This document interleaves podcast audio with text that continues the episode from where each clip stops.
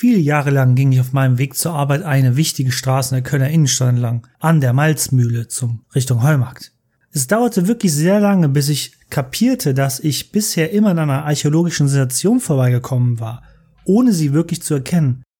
Denn im Untergeschoss eines normalen Bürogebäudes, gut versteckt unter der Erde, befindet sich das älteste Steingebäude Europas nördlich der Alpen. Es ist ein Überbleibsel aus der Gründungszeit des römischen Kölns. Und die Gründung von Köln, darum geht es in dieser Folge. Also bleibt dran.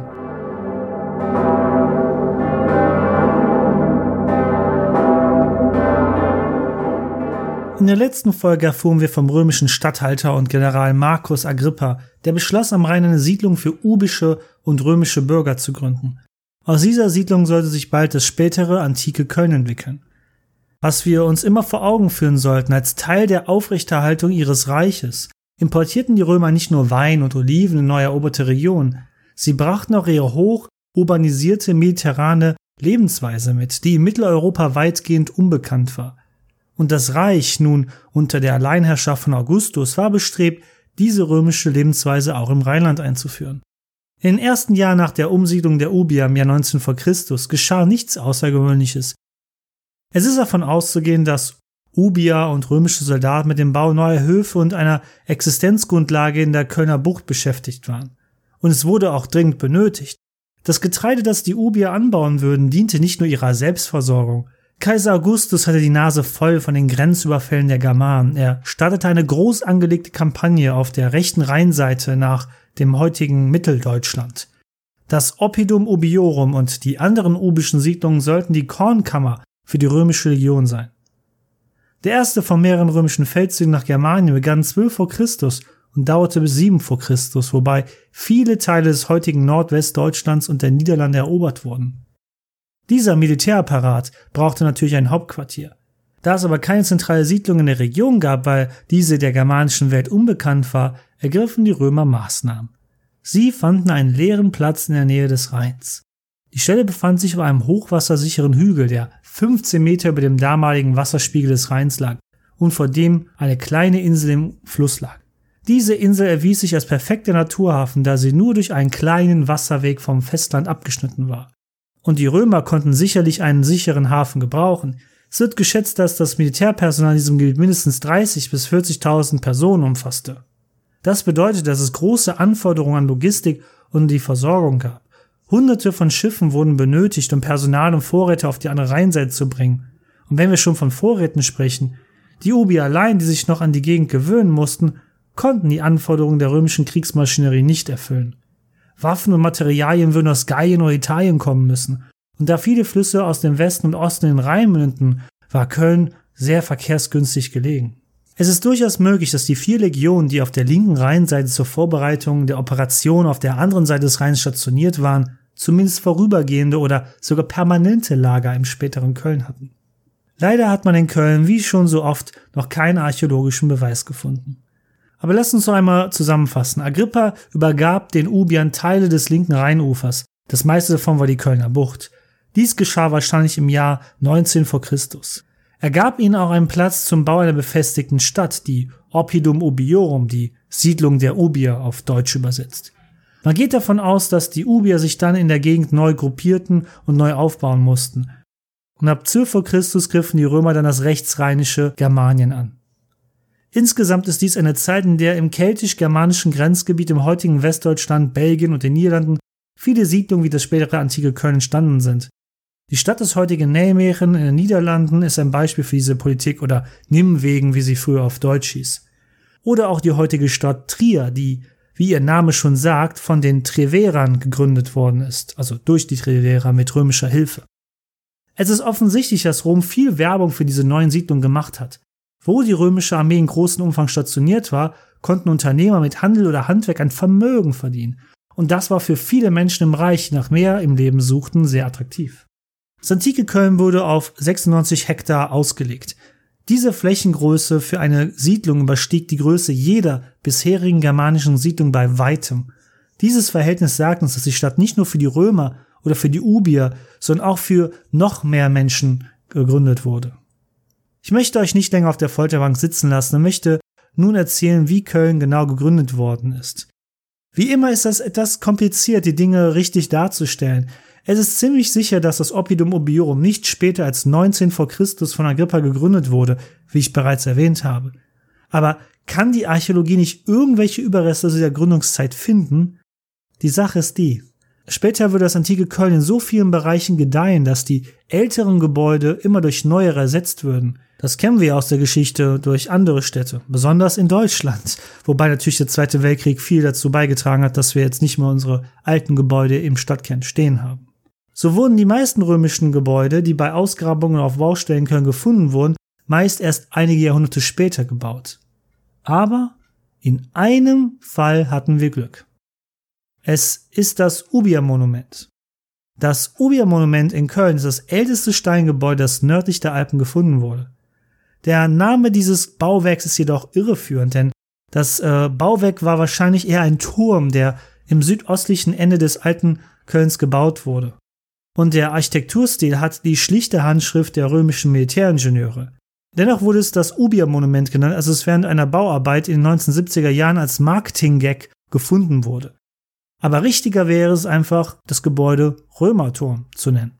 Aber auch ich sehe ein, dass dieser Name viel zu bescheiden ist, denn denkt dran, das ist das erste Steingebäude nördlich der Alpen. Und das sollte nicht unterschätzt werden. Der ursprüngliche Zweck des Turms ist nicht ganz klar. Da er sehr nah am Hafen und am Wasser des Rheins lag, wurde sein Fundament mit Eichenstämmen verstärkt. Da die Stämme weit in den Boden gegraben wurden oder eher gerammt wurden, waren sie über die zwei Jahrtausende hinweg gut konserviert worden. Mit der Dendrochronologie, oh, was für ein tolles Wort, kann man das Alter der Eichenstämme zurückverfolgen. Sie müssen im Winter von vier oder fünf nach Christus nachgeschnitten worden sein. Und sie wurden natürlich kurz nachdem sie gefällt worden waren, auch in den Boden gerammt. Daher können wir mit Sicherheit davon ausgehen, dass das Bauwerk nicht später als sechs nach Christus gebaut worden ist. Es liegt auf der Hand, dass niemand ein solch komplexes Steingebäude in einem Niemandsland bauen würde. Der Bau eines solchen großen Turmes bedeutet, dass es in dem Gebiet bereits Aktivitäten gegeben hatte, die den Bau dieses Turms doch notwendig machten. Als der Turm im Jahre 6 nach Christus gebaut wurde, musste also die Errichtung der Siedlung der Ubia, das Oppidum Ubiorum, bereits im großen Maßstab bereits im vollen Gange gewesen sein. Das Ubia-Monument ist zeitweise auch öffentlich zugänglich für uns heutzutage. Zum Glück hatte ich kürzlich die Gelegenheit, diesen Ort zu besuchen. Es ist wirklich es ist wirklich seltsam, denn um dorthin zu gehen, muss man ein ganz normales Gebäude in der Innenstadt betreten. Also das an der Malzmühle in der Nähe von, ich will keine Werbung machen, von einem Brauhaus, was äh, sehr schön ist und es ich sehr gerne mag. Dann geht man äh, einige Stufen unter der Oberfläche hinunter, als ob man in einen Keller gehen würde. Und äh, aus dem Nichts sieht man plötzlich diesen großen Haufen alter Steine, einem riesigen, riesigen Raum, den man nicht für möglich gehalten hätte von außen betrachtet. Und als Geschichtsfreak bin ich natürlich ausgeflippt. Und ein netter Nebeneffekt, dort ist es auch wunderbar kühl, wenn ihr das im Sommer besucht und es richtig heiß draußen in der zugebauten, betonierten Innenstadt ist. Dass es diesen Turm aus allen Gebäuden der Kölner Gründungszeit noch gibt, ist eigentlich reines Glück, denn die Römer würden, wie gesagt, in den kommenden Jahrhunderten nahezu alle Gebäude abreißen und immer durch neuere ersetzen. Und das ist auch absolut nachvollziehbar, denn heute tun wir immer noch das Gleiche rund um den Globus. Wir erneuern ständig unsere Städte und reißen alte Gebäude ab. Der Turm hat all dies überlebt, weil er kurz nach dem Bau in die neu errichtete Stadtmauer integriert wurde. Wahrscheinlich um das Jahr 9 oder 10 nach Christus, also nur vier Jahre später. Und mehrere Jahrzehnte später wieder, als man die ehemalige Holzpalisade durch eine mächtige Steinmauer ersetzt hatte. Dann wurde der Turm auch integriert. Der Turm, den ich gerade beschrieben habe, gibt uns also eine Schlussfolgerung. Obwohl sie Oppidum Obiorum genannt wurde, scheint die zentrale Stadt im Gebiet der Ubier von einer großen Anzahl von Römern bewohnt worden zu sein. Und da die Siedlung weit von Rom oder Italien entfernt war, heißt das, dass es genau die örtliche römische Armee und ihre Soldaten waren, die die Stadt planten und gebaut haben und die ersten wirtschaftlichen Impulse in der Region gaben. Die Menschen, die sich hier niedergelassen haben, waren höchstwahrscheinlich stationierte Soldaten oder Veteranen, die ihren Dienst in den Legionen in Gallien oder Germanien, aber auch im gesamten Reich beendet hatten. Aber das bedeutet nicht, dass nur Römer hier gelebt haben. Man kann davon ausgehen, dass die Häuptlinge oder Chefs der Ubier zum Beispiel ziemlich schnell den Lebensstil der Römer übernommen haben. Das heißt, sie trugen die gleiche Kleidung, lebten in den gleichen Häusern und konsumierten die gleichen Waren. Das könnte auch erklären, warum wir kaum ubische Belege für die frühe Gründung Kölns finden. Also hätten romanisierte Germanen von Anfang an hier leben können. Es wurde zu einem Brauch, dass die Häuptlinge der Germanen, die mit Rom verbündet waren oder ihnen untergeordnet waren, ihre Söhne als Geisel nach Rom schickten. Dort sollten diese Jungs ein Studium der Philosophie und der militärischen Kriegsführung erhalten. Und sie dienten auch oft als Hauptmänner in der römischen Armee, um die römischen Hilfstruppen zu führen, die oft keine Römer waren, sondern eben oft aus barbarischen Völkern wie den Germanen rekrutiert wurden. Augustus, der Kaiser, hat diese Methode sehr befürwortet. Er wusste, dass es nicht nur die römische Armee war, sondern auch der römische Lebensstil, der den Schlüsselerfolg und das Gedeihen des römischen Reiches darstellte und ermöglichte.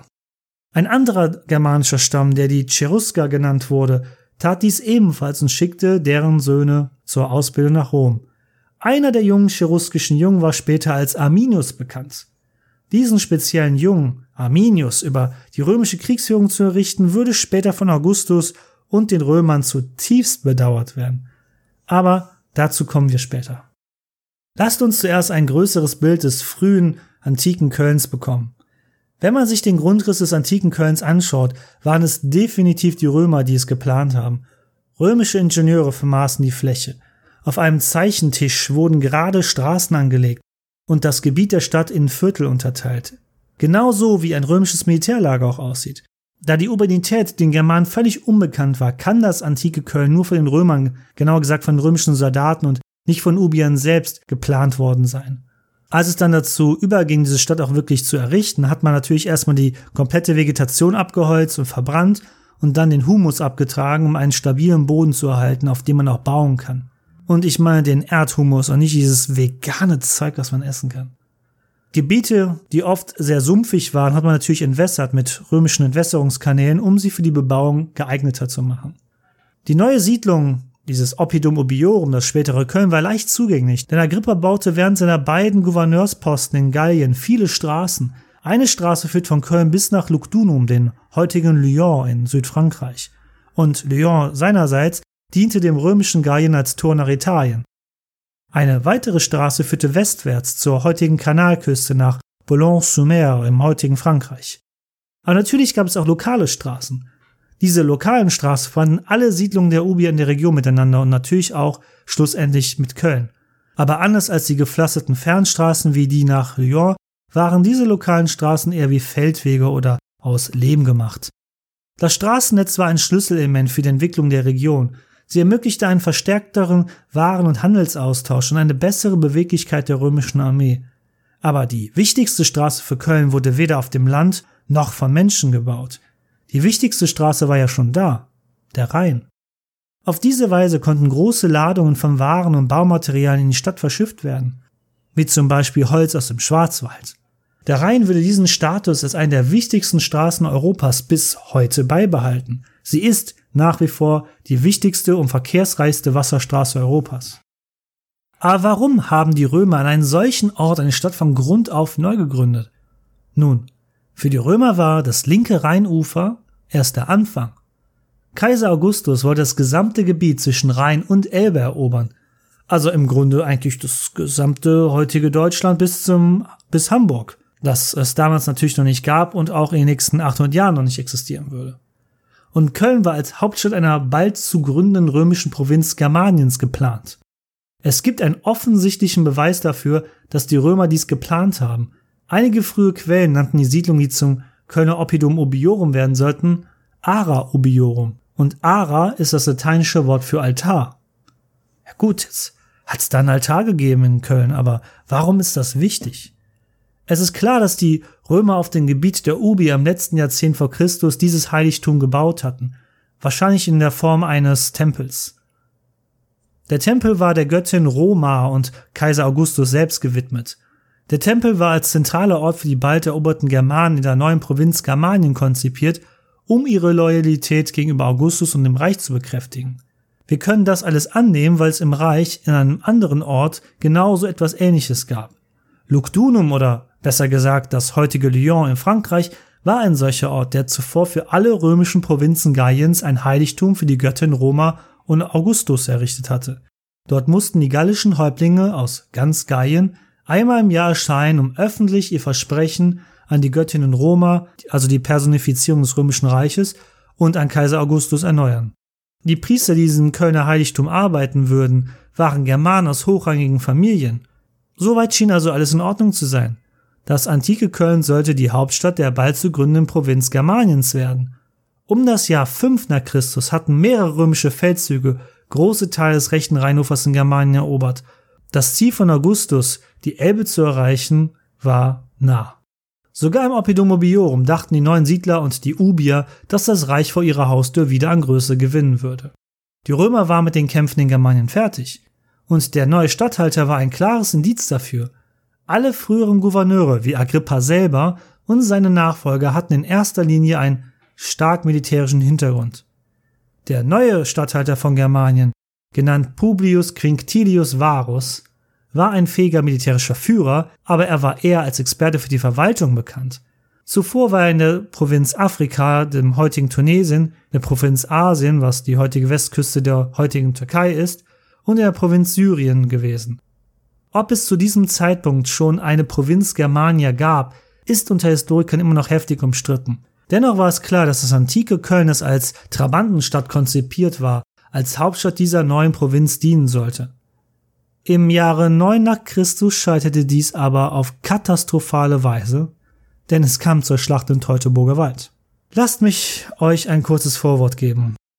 Ich könnte weitererzählen, wo genau der Ort dieser Schlacht gewesen war, ob sie wirklich so schlimm für Rom war. Die Geschichte der Rezeption dieser Schlacht könnte ich erläutern, was die Motive der beteiligten Personen waren oder ob es wirklich auch dieser Wendepunkt war, dass Rom beschloss, den Rest Germaniens nicht zu erobern. Aber dies ist nicht der Podcast über römisch-germanische Kriege und es steht euch völlig frei, euch auch die Hintergründe der Schlacht im Teutoburger Wald selber anzueignen. Denn dann werdet ihr verstehen, was ich meine. Daher werde ich nur eine sehr kurze Version geben und natürlich wird sie viele komplexe Themeninhalte auslassen. Ein junger germanischer Häuptling aus dem Stamm der Cherusker namens Arminus, der die meiste Zeit seines Lebens in Rom und im Dienst der römischen Armee verbrachte, lockte Statthalter Varus und drei römische Legionen, Hilfstruppen, drei Kavalleriegeschwader und viele Gefolgsleute des Lagers in eine tödliche Falle. Arminius und Varus waren eigentlich Freunde gewesen und der Statthalter vertraute natürlich Arminius. Als Arminius ihm sagte, dass in der Provinz Germanien ein Aufstand stattfand, änderte Varus den Kurs seines Heeres in den Teutoburger Wald. Was Varus aber nicht wusste, Arminius hatte insgeheim die Seiten gewechselt und Germanenstämme, die weit östlich des Rheins lebten, davon überzeugt, sich ihm in einem groß angelegten Aufstand anzuschließen, um die Römer auf die linke Rheinseite zurückzudrängen und dann ganz Germanien zu befreien. Die römische Armee war zu dieser Zeit die beste Armee der Welt.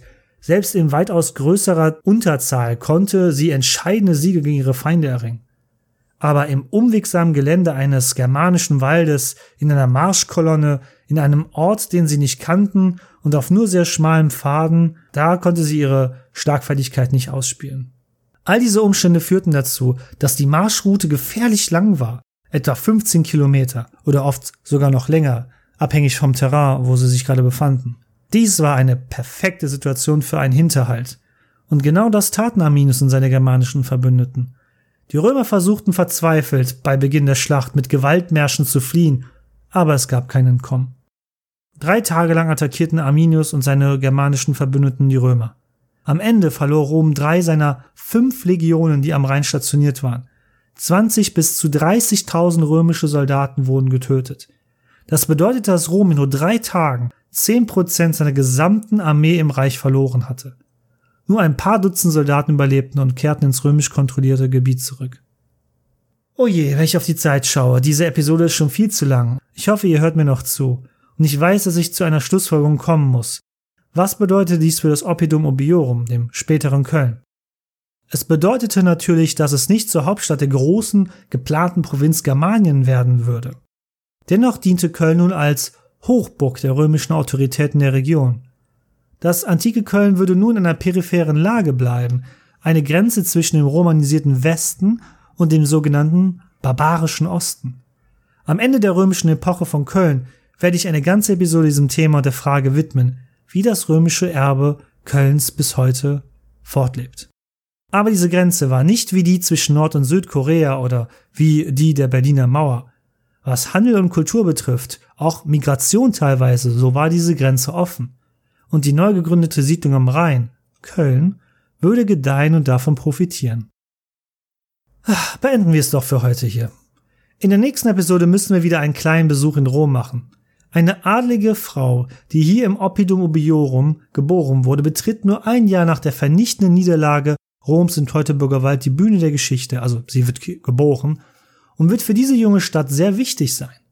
Warum und was tut sie denn für Köln, dass ihr der Titel der wahren Gründerin von Köln verliehen wurde? Nun, das werden wir in der nächsten Folge untersuchen. Bleibt dran, danke und wie immer, Marit Jod.